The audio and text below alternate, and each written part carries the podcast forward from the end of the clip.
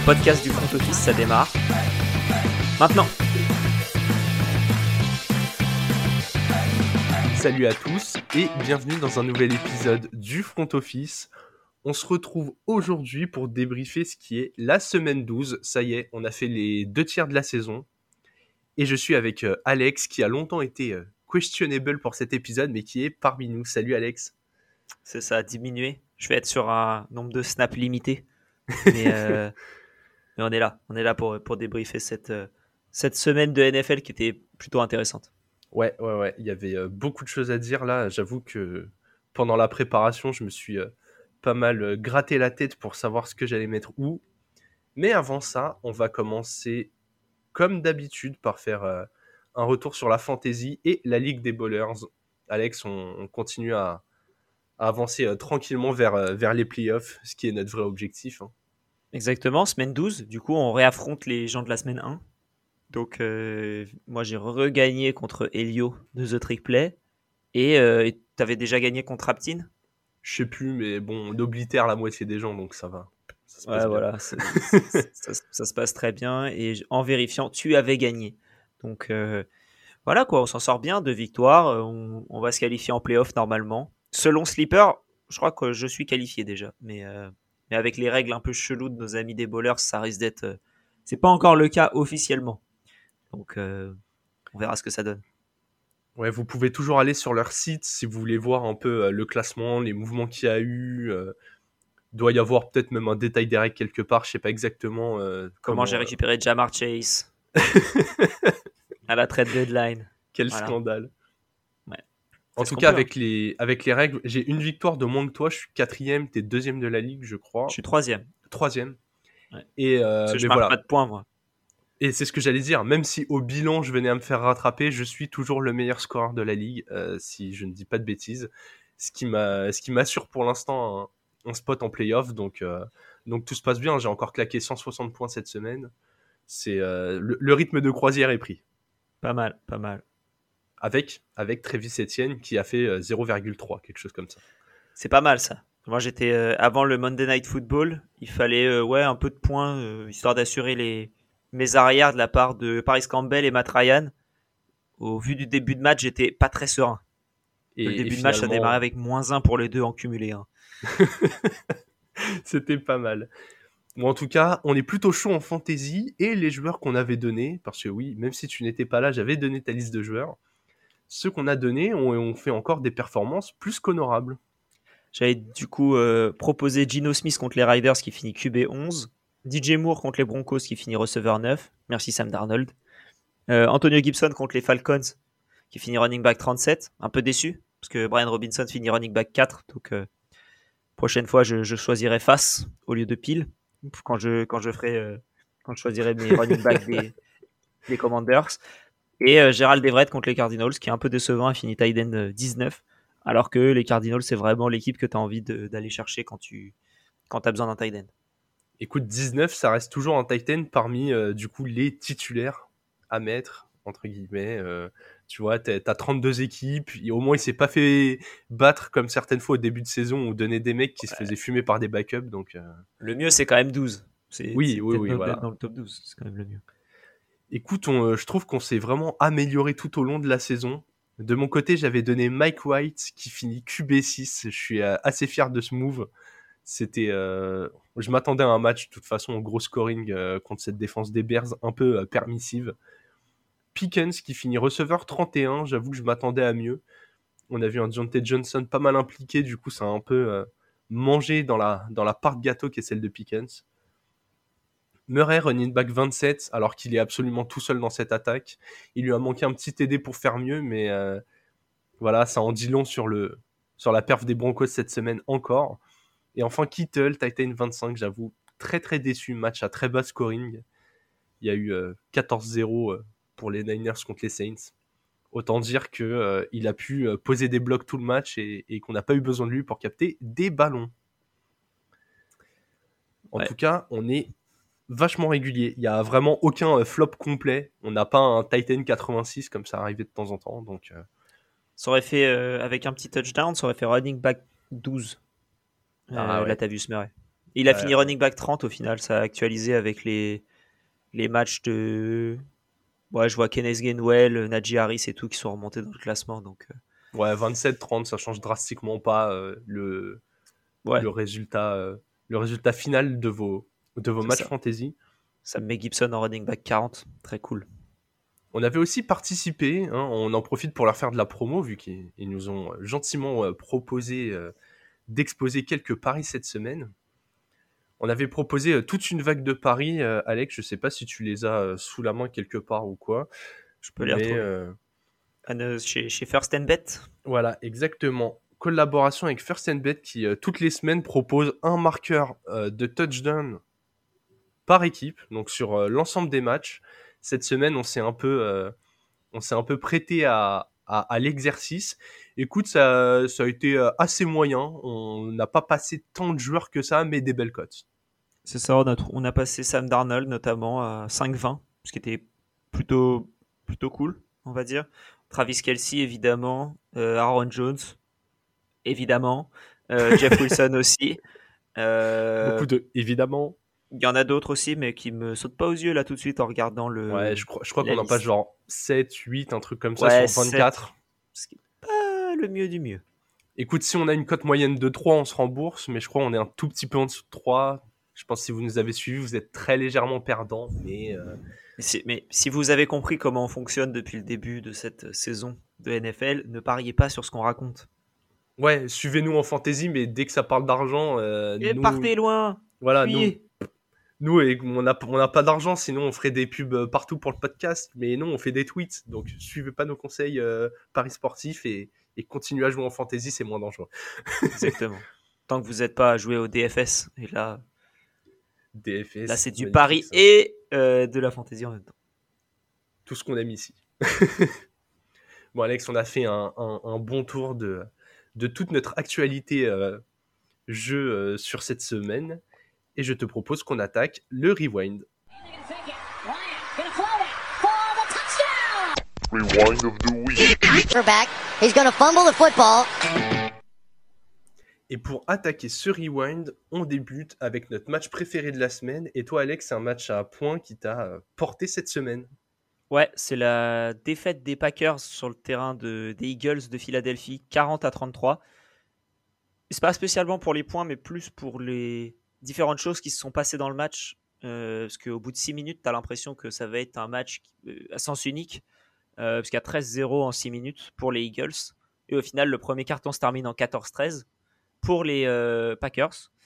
Donc, ouais, en fait, déjà rien qu'avec ce premier carton, tu te dis, oula, où est-ce que ce match va partir ? Et c'était plutôt pas mal. Un TD pour Randall Cobb, ce qui c'est bien, ça change de Christian Watson. Pour Aaron Rodgers qui avait envie de lancer que vers lui les semaines précédentes. Mais ensuite, tu as les Eagles qui reprennent la main vite, parce qu'il y a deuxième touchdown de Sanders. Il y en avait aussi un autre de Gainwell avant.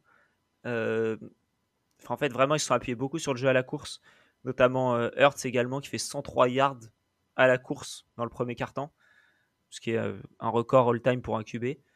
La mi-temps se termine à 27-20. Avec je crois que c'est un TD d'Aaron Jones à la réception et Quez Watkins juste avant la mi-temps, bien clutch le Jalen Hurts. Et puis ensuite deux touchdowns de DJ Brown, un touchdown de DJ Brown, un touchdown de Christian Watson lancé par Jordan Love et ensuite des field goals pour finir le match. Et là où j'avais envie de mettre un petit point d'appui, c'est l'efficacité sur troisième tentative des Eagles. Ils ont converti 53% de leur troisième tentative, ce que je trouve énorme. Après, j'ai peut-être... Ouais, non, c'est énorme. Ouais, c'est énorme, on est d'accord. Surtout que tu as Hurts qui semble facile en troisième tentative. Il a été en chercher beaucoup, des third down où il court. Alors que normalement, je l'en avais parlé déjà, je crois, la semaine dernière, ces third down où il court, normalement, c'est toutes ses passes pour Goddard. Et là, il s'en fout, il court, et tant mieux. En parlant de course, Sanders et Gainwell, ils sont au top. Enfin, Sanders, c'est 6,8 yards par portée et Gainwell, c'est 4,9. 2 touchdowns pour Sanders, 1 touchdown pour Gainwell. Et puis, globalement, les Eagles ont été assez bons. 2 interceptions, 3 sacks.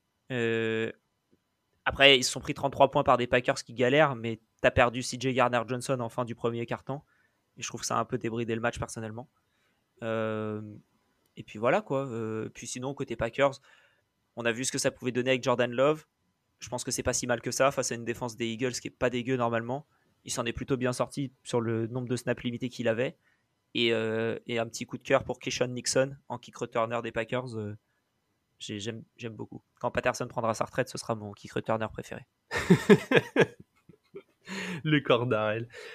Tu sais que sur ce match, moi, les Packers, j'ai failli les mettre dans le fumble parce que j'ai trouvé ça ultra dommage de vraiment trouver aucune solution contre le run et de un peu gâcher un match où finalement t'as réussi à mettre 33 points malgré la sortie de Rodgers. Genre, ils ont trouvé quelques solutions et ils en prennent quand même 40 parce qu'ils ne font aucun stop. Genre, ils se sont fait rouler dessus, ils ont pris plus de 300 yards juste au sol. Ouais, c'est surtout qu'ils sont revenus et après ils se sont fait redistancer et ils n'ont jamais réussi à rattraper derrière. Ouais, et puis en cumulé sol plus passe, ils encaissent genre plus de 500 yards. C'est incroyable. Mais au moins, on a eu un match avec du spectacle. Et c'est vrai que voir Jordan Love assurer un intérim plus que correct, ça a rajouté un peu de sel, quoi, surtout avec ce Rodgers qui a plein de blessures. Tu dis que bon, la saison des Packers, elle a mal tourné, là, elle est clairement terminée après cette défaite, mais je suis pas pour autant inquiet pour leur avenir. Ouais, je vois ce que tu veux dire, totalement. Bon, de mon côté, je suis parti sur un match avec beaucoup moins de points, et malheureusement, j'ai envie de dire, comme souvent quand on voit les Titans jouer, je pars sur le Bengals-Titans qui était notre match de la semaine, et ouais, j'ai adoré voir ce combat qui était une revanche des playoffs de la saison dernière. Franchement, les Bengals ont été froids de réalisme. Ils ont hyper bien joué malgré l'absence de Joe Mixon. Samad Perrine, il a vraiment fait le boulot. Il a porté le ballon 17 fois, à peu près 3,5 yards par portée vu qu'il a fait 58 yards. Il met son TD. Il a été présent aussi à la réception. Il a fait 4 réceptions pour 35 yards. Donc vraiment, contre une défense des Titans qui est bon contre les running backs, il a fait son boulot. Et puis T. Higgins prouve saison après saison qu'il n'a pas besoin de Jamar Chase pour briller. Même quand il est tout seul, il fait le boulot. 7 réceptions, 114 yards. Moi, j'ai aimé ce que les Titans ont proposé en défense. Malheureusement, beaucoup moins en attaque. C'est vraiment mon petit bémol sur le match. J'ai adoré ce duel, mais défaite qui comptablement fait mal. Déjà, Cincinnati revient au même bilan que les Titans. Et surtout, dans un match où tu es au coude à coude tout le long, Derrick Henry doit avoir plus que 17 portées. Genre, c'est pas possible. Alors certes, il était inefficace sur ses portées. Il a fait 38 yards. Ouais. Mais tu vois, quand tu as une arme comme ça, si tu veux ouvrir des espaces, genre continue en fait. Au bout d'un moment, il peut pas porter le ballon que 17 fois dans ce match-là. Pour moi, c'est pas possible. Surtout quand à côté de ça, il finit meilleur receveur de l'équipe en nombre de yards avec 79 yards. Ouais. Bon. Enfin, encore une fois, c'est un peu déguisé. Par, mais... ouais, voilà. T'as un play, ouais. Ouais, voilà, où il prend 69 yards de passe. Donc, ouais, tu retires ça. Après, c'est facile de retirer à chaque fois le meilleur truc. Mais sinon, ça lui fait plus que 10 yards, tu vois. Ouais. Ouais. Bah après, on en parlait en off juste avant de tourner cet épisode. On parlait un peu de situation QB dans pas mal d'équipes, hein, vu que nous, on se projette déjà à l'intersaison. Vous savez, front office, on est un peu visionnaire. On préfère presque l'intersaison à la saison même. Et Tannehill, ça pose quand même des questions, quoi. C'est un QB d'expérience. J'ai l'impression que quand il faut faire un jeu décisif, il ne le fait plus comme il y a 2-3 ans, quoi. Là, ouais, très clairement. Ouais. Et derrière, est-ce que Malik Willis, ça va être une solution viable ? Genre, je sais pas. J'ai un peu peur que les Titans, encore une fois, ça aille en play-off après une plutôt bonne régulière où ils auront eu des défaites que contre d'autres équipes de play-off. Comme là, au final, les 4 défaites, pour l'instant, c'est 4 équipes play-offables. Hein. C'est Bills, Giants, Chiefs, Bengals. Mais du coup, c'est pas une bonne nouvelle justement pour les playoffs. Ça veut dire que quand tu joues contre des équipes de ton rang ou légèrement plus fortes que toi, tu vas jamais chercher la victoire. Donc j'ai trouvé ce match riche en enseignements à quelques semaines des playoffs. C'est vraiment un enseignement négatif pour les Titans. Ouais, et très positif pour les Bengals. Sans Mixon, sans Chase. C'est vrai. Tu vois, ils sont en 7-4 alors que c'est pas non plus une saison dingue pour eux en termes de jeu. C'est quand même rassurant. Pas faux. Bon, on va enchaîner avec nos top teams. Et là, c'est des équipes qui rassurent beaucoup. Et Alex, je laisse le dance floor à ton équipe. Ouais, moi, c'est les Dolphins, mais c'est très rapide. C'est surtout le début de match où ils mènent 30-0 extrêmement rapidement contre les Texans. Donc, c'est pas non plus, attention, c'est pas non plus la victoire du siècle, surprise, etc. Parce qu'en plus, au final, ça termine en 30-15. Mais les 15 points marqués, c'est contre les backups. Donc, 30-0 à la mi-temps, bah, je trouve ça vraiment très très bien pour un début de match. Donc, voilà, en plus des touchdowns de tous les côtés. Il y a eu un touchdown défensif, un touchdown offensif, deux touchdowns offensifs d'ailleurs, un field goal, deux field goals. Enfin bref, très très beau début de match de la part des Dolphins qui ont fumé les Texans comme ils auraient dû le faire. Et voilà, c'est le genre de match difficile en général parce que tu peux prendre ton adversaire de haut et là ils l'ont pas fait. Et même quand ils menaient 20-0, enfin environ dans ces alentours-là, quand ils menaient au moins de 20 points, ils continuaient, ils avaient envie de continuer à les enterrer le plus possible. Donc c'est vraiment une mentalité que j'aime. Ouais, franchement, vous avez bien déroulé votre jeu. Moi, c'est ça que j'ai kiffé. Genre, tu sens que là, les Dolphins, maintenant, c'est une équipe qui a des certitudes. Et qu'avec ces certitudes, bah, ils avancent, ils n'hésitent pas. Nous, tu vois, dans les pronos qu'on avait fait, on avait mis un TD de Jeff Wilson. On savait que ça finirait par revenir, que vous iriez en red zone et qu'il finirait probablement par marquer. On savait que Tua, c'était d'un niveau MVP, il continue à le montrer quand il est sur le terrain 30-0. Il n'y a que derrière que les Texans arrivent à marquer des points. En fait, c'est... Comme tu le dis, vous avez évité le piège de la suffisance. Et rien que pour ça, ça permet d'avoir une équipe excellente. De mon côté, ce sera les Commanders, qui sont désormais en 7-5. Ils se sont imposés 19-13 face à des Falcons qui sont en 5-7. Et j'aime parce que c'est un peu une victoire de pragmatique qu'ils ont réussi à faire, puisqu'ils ont parcouru moins de yards que les Falcons. Ils ont globalement réussi donc moins aussi de yards par action, et pourtant ils gagnent ce match. Il y a un côté très efficace, très froid, et quand on voit à côté de ça l'opération comptable que ça donne avec la défaite des Giants de leur côté, bah du coup, ouais, les Commanders commencent à vraiment se placer comme des candidats aux playoffs. Et j'ai l'impression qu'ils ont le matériel pour être embêtants. Ils ont Heineke qui fait rien de flamboyant, mais très très peu d'erreurs. Ils ont deux coureurs qui s'alternent parfaitement. Ils ont en McLaurin un go-to-guy quand même plutôt fiable. Et autour de ça, Curtis Samuel et ce gadget player qui peut sortir des bons plays en ce moment. Et puis voilà, côté de la défense, là, même si ça n'a réussi qu'un seul sac, c'est une défense qui est dure à manipuler. Donc, on dit rarement des choses positives sur les Commanders. Je trouve ça cool qu'on puisse le faire cette fois-ci. C'est vrai. Et en plus de ça, ils n'ont pas récupéré Chase Young cette semaine, je crois. Non, je crois que je ne l'ai pas vu dans les charts défensifs. Voilà, donc il sera là la semaine prochaine et je pense que ça va bien aider cette défense qui n'a pas non plus spécialement très besoin d'être aidée, mais tant mieux. Ouais, quand tu as un playmaker de son niveau qui peut venir mettre encore un peu plus d'impact et qui serait capable éventuellement en playoff de faire le sac en plus qui te permet d'arrêter un drive, c'est clair que tu te dis jamais non. Bon, là, on va parler d'équipes bien plus en difficulté. On va passer au flop team. Et vas-y, Alex, je te laisse commencer. Les Saints. Pas compliqué. Moi, il y a une équipe qui fait 0. C'est l'équipe qui sera en flop team pour moi. Défensivement, c'était pas si dégueulasse. Ça a fait approximativement le travail. Ils ont encaissé que 13 points de la part de ces Niners qui, offensivement, sont assez explosifs depuis le début de la semaine. Enfin, depuis quelques semaines, en tout cas. Mais offensivement, c'est nul.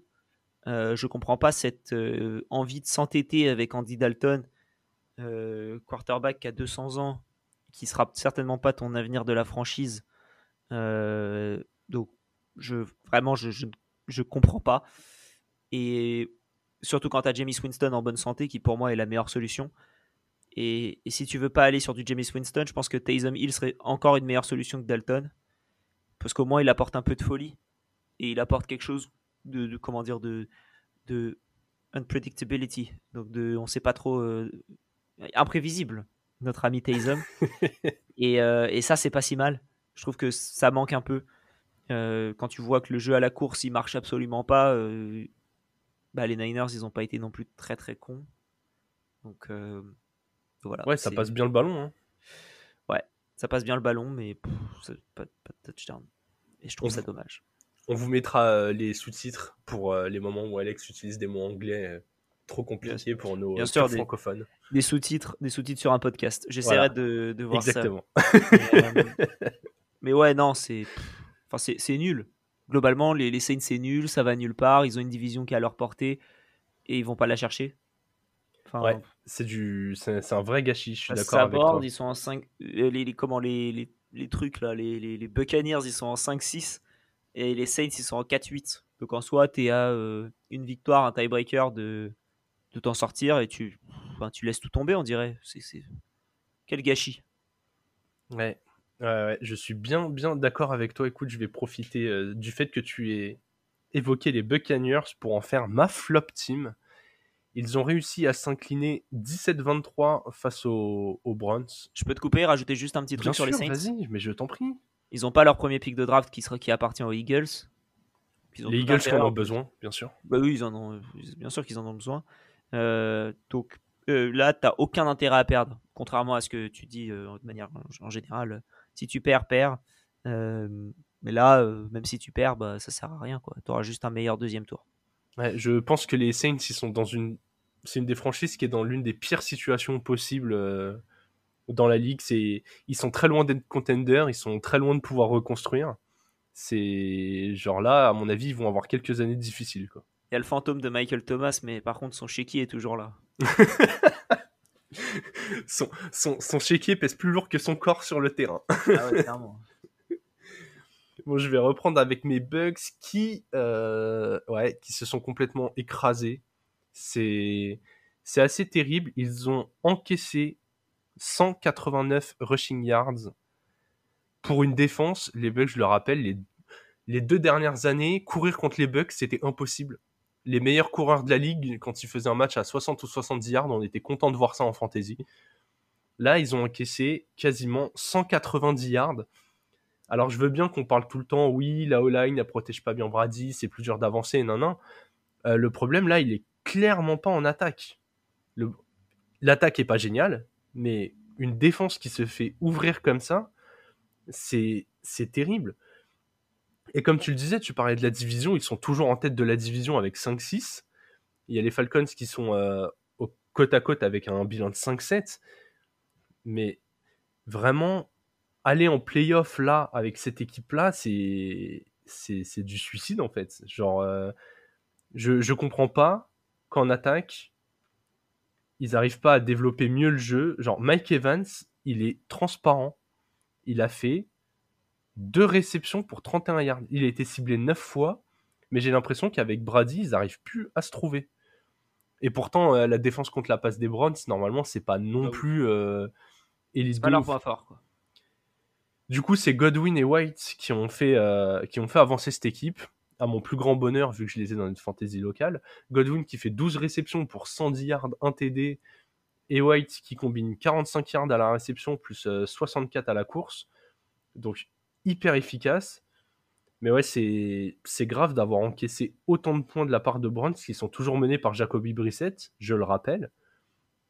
Alors certes, arrêter Nick Chubb, c'est compliqué, il fait encore 26 portées, 116 yards, un TD, mais vraiment, je ne sais pas où va cette équipe des Bucks, j'ai l'impression qu'il y a des trous partout, dans l'attitude, c'est encore pas bon, Brady, il est très très vite frustré.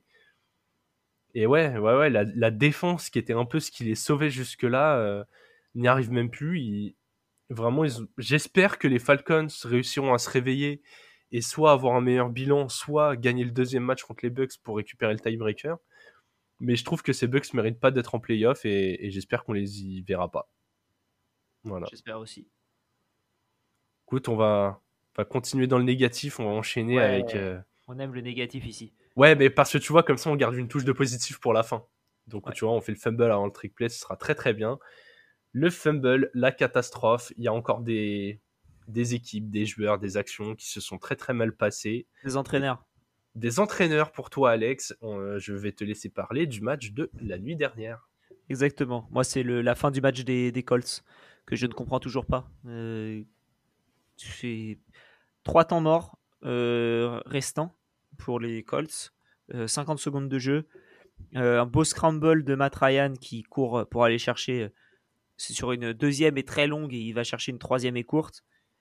Du coup, tu peux pas spike parce que sinon, tu es sur une 4e et 3 et tu es un peu dans la merde. Et ils perdent 20 secondes à se replacer alors qu'il te reste 50 secondes de jeu, que tu es à 7 points de différence. Ils n'utilisent pas de temps mort.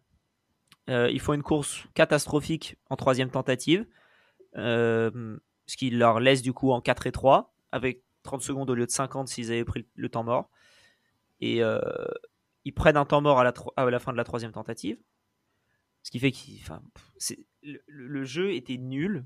Et à la fin, la 4e tentative, ils ne la convertissent pas.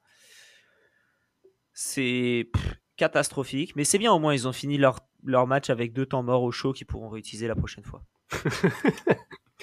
Je suis d'accord. Une catastrophe, j'ai rien compris à cette fin de match. En fait, je veux pas critiquer le coach parce que... Tu peux. Parce qu'il a dit qu'il referait la même décision. Ah oui, d'accord. Alors, je vais le critiquer. C'est bien parce que quand il est arrivé, ça a mis un nouvel élan. On a un peu cru que les Colts se relevaient la tête. Mais en fait, pas du tout. J'ai pas envie de tout détruire avec juste le match de la nuit dernière, mais on a revu un Matt Ryan qui a plus de bras. Je sais pas ce que t'as pensé de ses passes, mais même ce qui complétait à 10-12 yards, t'as l'impression que les balles, elles arrivaient à 2 à l'heure. Genre... on dirait qu'il a plus de force dans le haut du corps. Le play calling, il est horrible.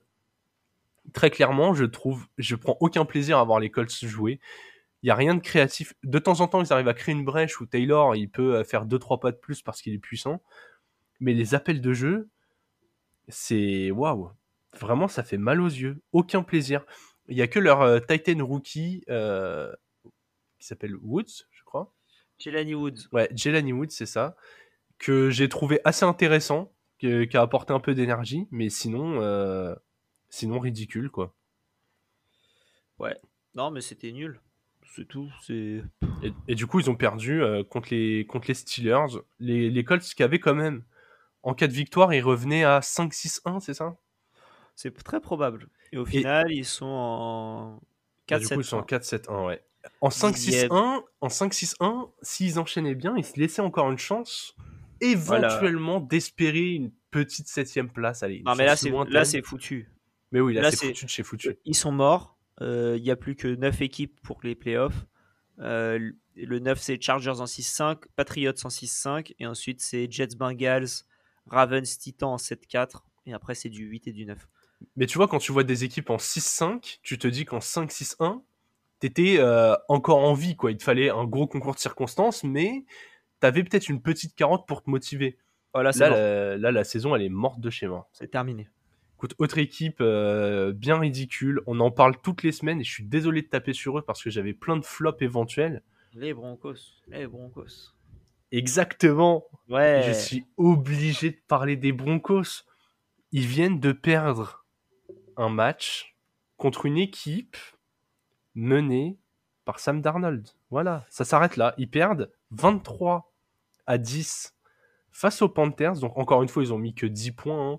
Le moins de 3,5 TD, il fonctionne tout le temps. Et à chaque fois, hein, c'est une cote à 1,50. Celle-ci, vous pouvez y aller. Hein. Mais c'est sur le match, hein, c'est pas des Broncos, c'est le match entier. Ouais, mais là, sur le match entier, je crois qu'il y en a eu que 3, non ? 3 ou 4, je sais pas. 1, 2, 3. Ouais, il y en a eu 3. Ouais, tu vois, 3, ça marchait encore. Non, mais vraiment, Denver, c'est terrible.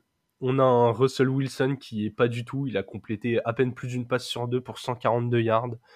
Ça fait qu'un TD. Seul éclairci, Latavius Murray. Il a porté le ballon que 13 fois, mais il en a fait 92 yards. Ça fait 7,1 yards par course.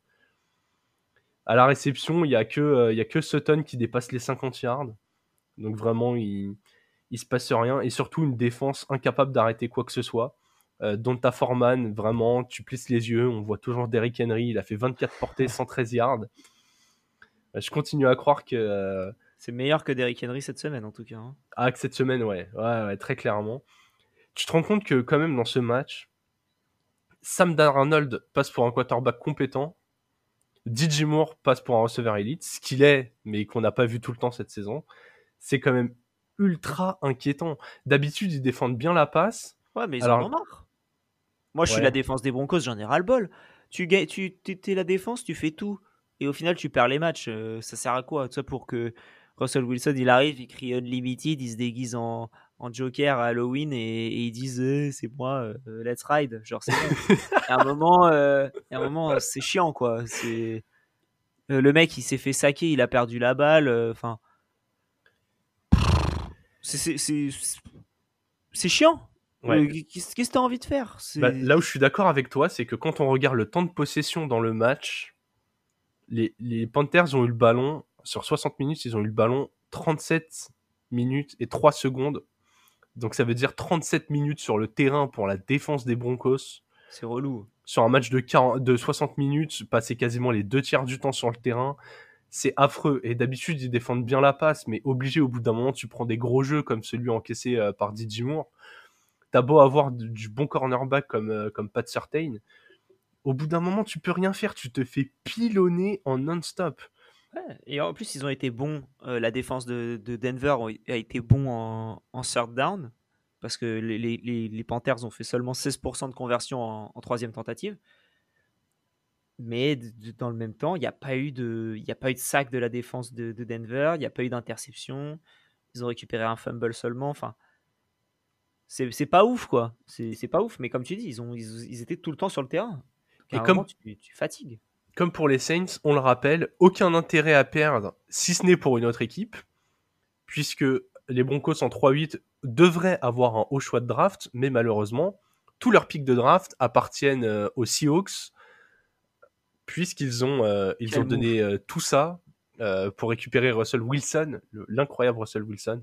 Ouais. Est-ce que là, franchement... vu que c'est la deuxième année de suite, on peut commencer à parler de déclin quand même. Est-ce que c'est pas un des déclins les plus brutaux que tu as pu voir dans le sport? Je pense que je pourrais en trouver d'autres si je cherche. Il y en a d'autres, mais... Franchement, celui-là, il fait mal, mais... Non, mais en termes de talent, moi, je me rappelle de discussions qu'on avait en off il y a 2-3 saisons entre nous et les autres personnes qui ont déjà participé au front office que vous avez eu, les Joseph, Cédric, Denis... Mathieu, on a déjà eu toutes ces discussions en off. Il y a 3 ans, quand on était là, on se disait avec quel QB, genre, t'as envie d'entamer les playoffs. T'avais le John Mahomes, on voyait le talent. T'avais Brady, on savait ce que c'était, Rodgers, nanan. Mais on se disait à effectif égal, on était assez d'accord pour prendre unanimement Russell Wilson. Parce que... C'était un choix, effectivement, qui était bien voulu, quoi. Bah ouais, en tout cas, on le mettait automatiquement dans le top 3, il était dans la discussion avec les autres, et là, il est passé de... On a encore un mec qu'on estime top 3 il y a 3-4 ans, à un mec qui n'est plus top 20. Ouais. Là, très clairement, aujourd'hui, dans ton équipe, tu bâtis ton équipe, on te dit Russell Wilson ou Daniel Jones. Quand tu regardes les contrats, tu te dis, bah attends, mais moi, je prends pas le Wilson actuel avec son contrat, du coup, je prends Daniel Jones, quoi. Tu vois ce que je veux dire? Genre... Parce que tu te dis que si ça fonctionne pas, ça coûte moins cher de se débarrasser de Daniel Jones. Oui, c'est sûr. Tu vois, c'est parce que Wilson, je parle Wilson, pas que de son niveau intrinsèque, il y a le contrat qui va avec. C'est pas forcément le Wilson que je veux garder, moi, tu vois. Limite, je préférais peut-être Zach Wilson. Peut-être pas quand même, j'exagère. Non, mais tu vois, rien que le fait qu'on puisse se poser la question, ça place le... Je me pose quand même pas la question, mais... mais ouais, non, c'est pas ouf. Non, mais voilà. Jeff Wilson, par contre... On en est à se demander quel Wilson a fait la pire saison au poste de QB. Voilà, on se pose la question. Ouais. Très clairement. Et rien que pouvoir se la poser, c'est très grave. Bon, Alex, je te propose qu'on termine cette partie rewind avec quelque chose de plus positif, le trick play. Et là, cette semaine, on a pu se faire plaisir. On parlait d'un Wilson. Donc, moi, je vais parler de son backup, Mike White. Qui a fait le taf dans le match des Jets. Et ma foi, c'était pas forcément ce que j'avais prévu en regardant le match contre les Bears. Au final, des Bears avec Nathan Peterman, ça ne pouvait pas marcher. Mais je pensais que ça allait être plus la défense qui allait faire le taf que l'attaque aussi. Et en fait, le duo Mike White, Garrett Wilson était excellent. Et donc du coup, je trouvais ça plutôt cool. Elijah Moore a retrouvé des couleurs, ce qui est bien aussi. Et Mike White, c'est le premier QB dans l'histoire de la NFL à avoir, dans ses 4 premiers starts, d'avoir plusieurs matchs avec au moins 75% de passes complétées, 300 yards et 3 touchdowns. Alors ça, c'est vraiment des stats américaines. C'est énorme. Mais ça montre quand même que le mec, il est bon pour démarrer sa carrière dès qu'il a le rôle de starter, quoi. Parce que j'ai aucune idée de l'âge qu'il a, notre ami Mike White. Ouais, c'est encore assez jeune. Ouais, mais je pense que il a attendu son temps en NFL quand même pour. Non, mais la saison dernière, quand il avait pris le relais, il avait fait pareil, 2-3 bons matchs très très bons. Ça avait diminué un peu après. Du coup, il s'était fait remettre sur le banc. Je pense pas que Mike White, ce soit un titulaire en NFL. Par contre, je pense que le très bon backup qui doit sauter dans les chaussons du titulaire quand le titulaire est pas là, j'en ai aucun doute. Vraiment, il m'avait impressionné quand il avait pris le relais la saison dernière. Et ouais, ces Jets, du coup, vont sûrement aller jouer les playoffs avec Mike White qui va les diriger. Je pense que ça mènera malheureusement nulle part, mais à l'avenir, t'es les Jets, tu fais quoi ? Je dégage Zach Wilson. Okay. Je le trade à n'importe qui en veut, et j'appelle les Chiefs, notamment, pour qu'ils soient backup de Patrick Mahomes, parce que les comparaisons à la draft, c'était il a le bras de Patrick Mahomes, qu'il apprenne derrière Patrick Mahomes. Ah non, mais les gens n'ont pas tort, il a le bras gauche de Patrick Mahomes. Peut-être. Tu vois, c'est peut-être son bras gauche et c'est pour ça que la balle, elle est pas lancée totalement droite. Mahomes, il est un peu plus droitier. J'avais pas pensé à ce genre de détail. Ouais, mais c'est juste que le mec, il a mal vu. Il était pas de face ou pas de dos. Il s'est trompé de bras. Et... ça se trouve, c'était, c'était en mode selfie.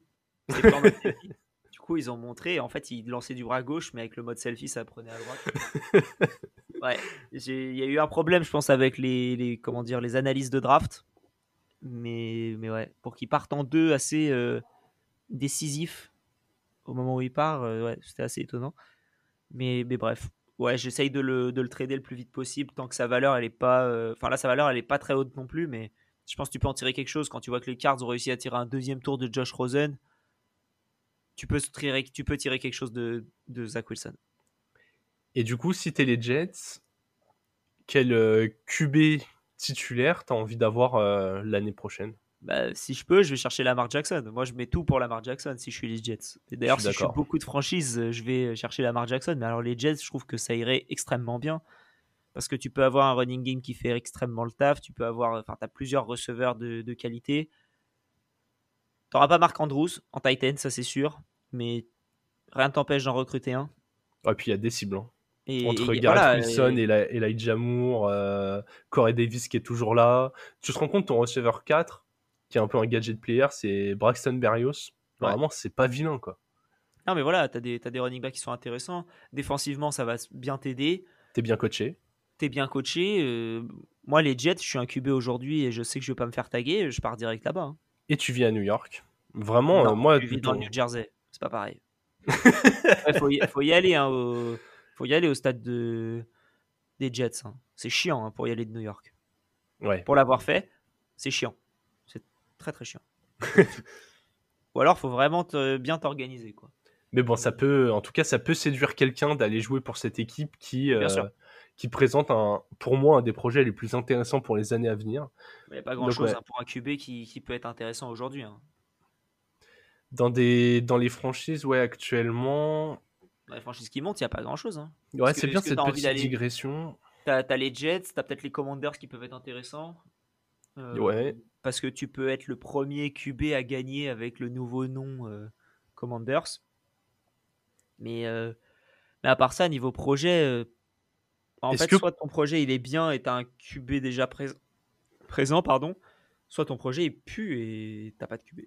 Ouais. Est-ce que tu mets le projet des Giants au-dessus de celui des Jets ? Non. Non. Est-ce qu'on considère que les Niners, 1, sont toujours en projet et 2, ont toujours besoin d'un QB ? Non et non.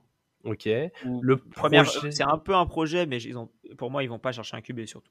Est-ce que les Lions sont un projet qui, selon toi, est plus intéressant ? Ça va aller à la draft, les Lions. Ouais, je suis assez d'accord. Ouais. Pour moi, il n'y a rien de mieux que les Jets pour un QB confirmé qui voudrait changer d'air. Donc, avis au chéquier au compte en banque de Lamar Jackson, avis à un potentiel trade de Derek Carr ou ce genre de... T'as les Titans aussi, hein, que ça peut être pas mal avec Mike Vrabel, mais... Alors, c'est bien coaché, par contre, le potentiel des joueurs, voilà quoi. Mais j'irais, tu vois, oui, au final, je pense que s'ils se retrouvent au Titan, il aura exactement la même chose qu'au Ravens. Ah, il aura même moins bien qu'au Ravens, je t'annonce.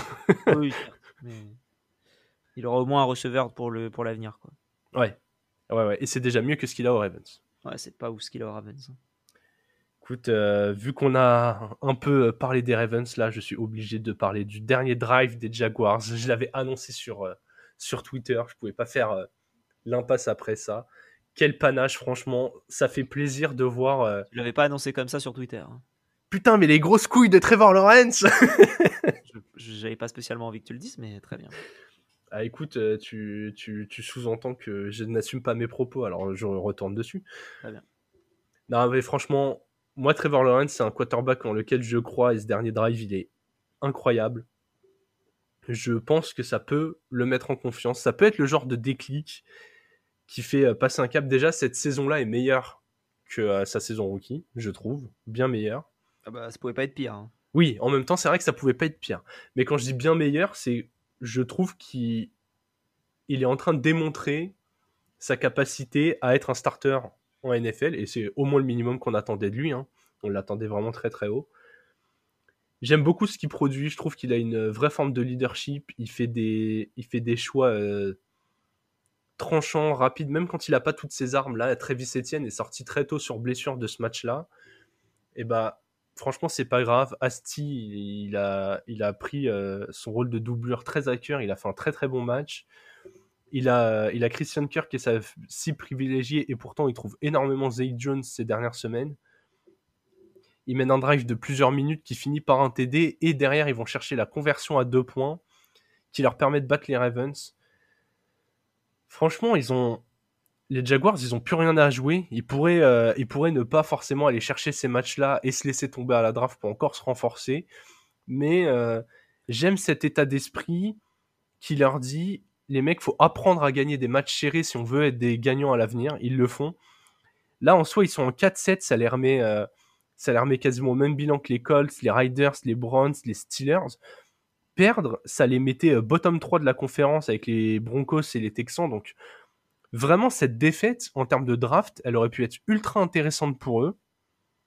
Et malgré tout, ils sont allés chercher ce match. En plus, ça ne fausse pas la saison. Ils sont pas là à tanker et à donner une victoire gratuite aux Ravens. Ils sont allés les faire chier jusqu'au bout. Et ouais, vraiment, j'ai adoré cette action. J'ai adoré l'énergie. Et je suis très content pour Trevor Lawrence. Je comprends. En vrai, ça fait plaisir déjà de voir des actions comme ça. Nous, ça nous fait vibrer. Et ouais, d'avoir ce côté différent de la NBA où sur 82 matchs, tu peux en lâcher certains. Là, les mecs, ils jouent que 17 fois par saison. Pour ceux qui font pas les playoffs. Putain, les mecs, 17 matchs dans l'année, ils ont envie de se donner, de prouver qu'ils méritent d'être là et ouais, de faire d'avoir de belles actions, de belles émotions. Et tu vois tes supporters, ils ont quoi ? Ils ont 8 ou 9 matchs à la maison, t'as envie de leur donner. Donc ouais, super cool. Super cool. On va conclure cet épisode, Alex, avec la preview du Thursday Night Football. Et quel match! Je suis très très content qu'on ait ça dans la nuit de jeudi à vendredi. Les Bills en 8-3 et pas toujours très convaincants se déplacent sur le terrain des Patriots en 6-5. Duel de division ultra important. Ouais, c'est important. Après, je pense qu'on va pas s'amuser devant ce match-là spécialement. Mais match crucial pour les deux équipes, je trouve. C'est autant des matchs à gagner que des matchs à pas perdre. Les Bills, bah, s'ils gagnent, ils mettent vraiment les Patriots loin derrière eux et il n'y a plus à y penser et les playoffs sont quasi assurés. S'ils perdent, tu as l'occasion de voir les Jets te passer devant, les Dolphins prendre une belle avance sur toi et les Patriots respirer dans ton cou. Donc, ouais, je pense que les Bills ont plus à gagner et plus à perdre que les Patriots.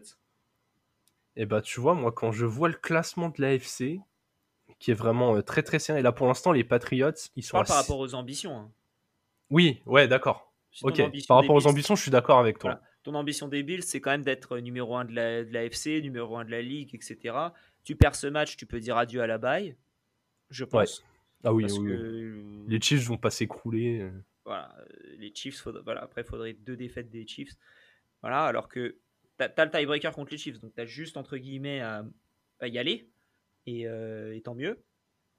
Mais voilà, ça se passe pas comme ça pour l'instant. Donc je pense qu'ils ont plus à perdre par rapport à ces ambitions-là que les Patriots qui sont dans une phase de on prend les victoires qu'on peut et on voit ce que ça donne. Ouais, je suis assez d'accord, mais là les Pats, j'ai l'impression que s'ils perdent, ils vont lâcher la main qu'ils ont réussi à poser sur le wagon playoff. Là, actuellement, ils sont comme les Chargers à 6-5. Donc, les Patriots sont 8, les Chargers sont 9. Et devant, t'as 4 équipes qui présentent un bilan de 7-4. Les Jets, les Bengals, les Ravens, les Titans. Et vraiment, j'ai l'impression que si tu perds ce match, tu vas créer ce petit gap de toi-même ou avec les talents qu'il y a dans cette équipe, par rapport à certaines autres équipes, tu réussiras pas à recoller. Ah bah, pour moi, clairement, c'est... là, tu lâches la roue. Hein. Ouais. Tu lâches la roue dans le galibier. Ouais, là, c'est compliqué. Tu finis dans le groupe Eto. Hein. Ouais, exactement. Ouais. Tu vas finir avec Cavendish dans une montée. Et c'est pas, voilà, c'est pas le mieux du mieux quand tu as envie de gagner le maillot à pois rouge. Ouais, mais j'adore ta comparaison. C'est exactement ça. Pour moi, c'est le match de l'année pour les Pats. En fait, j'ai l'impression que pour les deux équipes, c'est le match déterminant pour les playoffs. En termes d'enjeu, je ne suis pas sûr que jusqu'à maintenant, on ait fait plus gros, vraiment. Là, comme tu l'as dit, les Bills, en plus de dire adieu à la bye, ils pourraient très vite dire adieu à la division, ah oui, puisqu'ils ont perdu contre les Dolphins. Ouais, ils ont perdu contre les Jets. Et contre les Jets. Mais surtout, ouais, tu as les Dolphins qui ont le même bilan qu'eux, hein. En 8-3, là, si tu perds ce match... Après, les Dolphins sont pas un calendrier facile, mais vu que t'as pas le tiebreaker sur les Dolphins pour l'instant, faut quand même en profiter. Non, mais là t'as l'avantage qu'il y a beaucoup de matchs compliqués pour toutes les équipes d'AFC cette semaine. Enfin, toutes les équipes, quasiment. Les équipes qui sont bien loties. T'as les Bills et les Patriots qui s'affrontent. Ouais. T'as les Ravens qui affrontent les Broncos. C'est pas le match le plus facile. Oula. Non, mais... défensivement c'est chiant à jouer et tu vois, c'est le match piège toutes les semaines. Les Jets, ça joue les Vikings. Ouais. Les Titans jouent les Eagles. Les Dolphins jouent les 49ers. Les Chiefs jouent les Bengals. Et après t'as les Chargers qui jouent les Raiders. Bon, ça c'est peut-être le match le plus simple. Ouais. Écoute, mais en gros, c'est comptablement, les Patriots, s'ils perdent ce match, ils peuvent s'en sortir encore, je trouve, parce que ouais, tu as beaucoup d'équipes, je pense, qui vont perdre dans cette lignée-là. Les Bills, tu perds ce match-là, compliqué, quoi, parce que c'est justement l'occasion de profiter des calendriers très difficiles de tous tes adversaires pour passer devant tout le monde. Et surtout, les Bills, je viens de voir là avec ce petit point comptable, si tu passes en 8-4 et que du coup, dans les équipes en 7-4, par exemple les Ravens qui devraient gagner, tu passes eux aussi en 8-4, que tu as des Chargers qui vont sûrement battre les Raiders, qui passeront en 7-5. En fait, là, tu es les Bills. Si tu perds, tu peux te mettre dans une situation horrible où tu joues contre tes rivaux de division par la suite pour ta qualif en play-off. Ouais, mais d'un autre côté, si tu gagnes, il y a un monde aussi où les Dolphins perdent contre les Niners et où les Chiefs perdent contre les Bengals, et auquel cas, tu es numéro 1 de l'AFC. Putain, ce serait vraiment, c'est incroyable. Les enjeux de ce match, j'ai l'impression que les Bills, ils peuvent se dire je suis en difficulté pour les playoffs ou je prends la tête de la conférence. Et de l'autre côté, voilà, les Pats, c'est j'accroche le wagon ou pas. C'est vraiment tranquille. Je sais pas. Hein. Ouais, mais en tout cas, les Bills, ils ont vraiment beaucoup à gagner, beaucoup à perdre, je trouve. En tout cas, ce match. Ouais, ce match va être intéressant à suivre. Écoute, je donne les pattes. Ouais. Ouais, c'est... Écoute, j'ai l'impression de toujours trop croire en les Patriots, mais... Ouais, c'est... Je sais pas, c'est la défense au sol des Bills, elle m'inspire pas confiance. Je sais pas trop. J'ai des gros doutes sur ce que propose l'effectif et j'ai l'impression que ça commence à gamberger dans la tête de Josh Allen. Donc, à voir. Ça va être hyper intéressant. J'ai vraiment hâte de voir ce match. Yes. Eh bien, Alex, on a fait un très, très bon tour de cette semaine 12. On a déjà mis un pied dans cette semaine 13. On va se retrouver vendredi, comme d'habitude, pour l'habituelle preview de cette semaine. On s'approche des playoffs, hein, toujours plus d'enjeux, donc n'hésitez pas, ne ratez pas l'épisode, n'hésitez pas à interagir avec nous si vous voulez qu'on aborde certains sujets en particulier. Je vous rappelle, on nous trouve assez facilement sur Twitter, @lefrontoffice. D'ici là, je vous souhaite une bonne fin de semaine. Alex, tu as un petit truc à dire ? Du tout. D'accord, je croyais que tu me faisais signe pour... la tête. D'accord. Et bien sur ce, je vous souhaite une bonne fin de semaine et vive le football.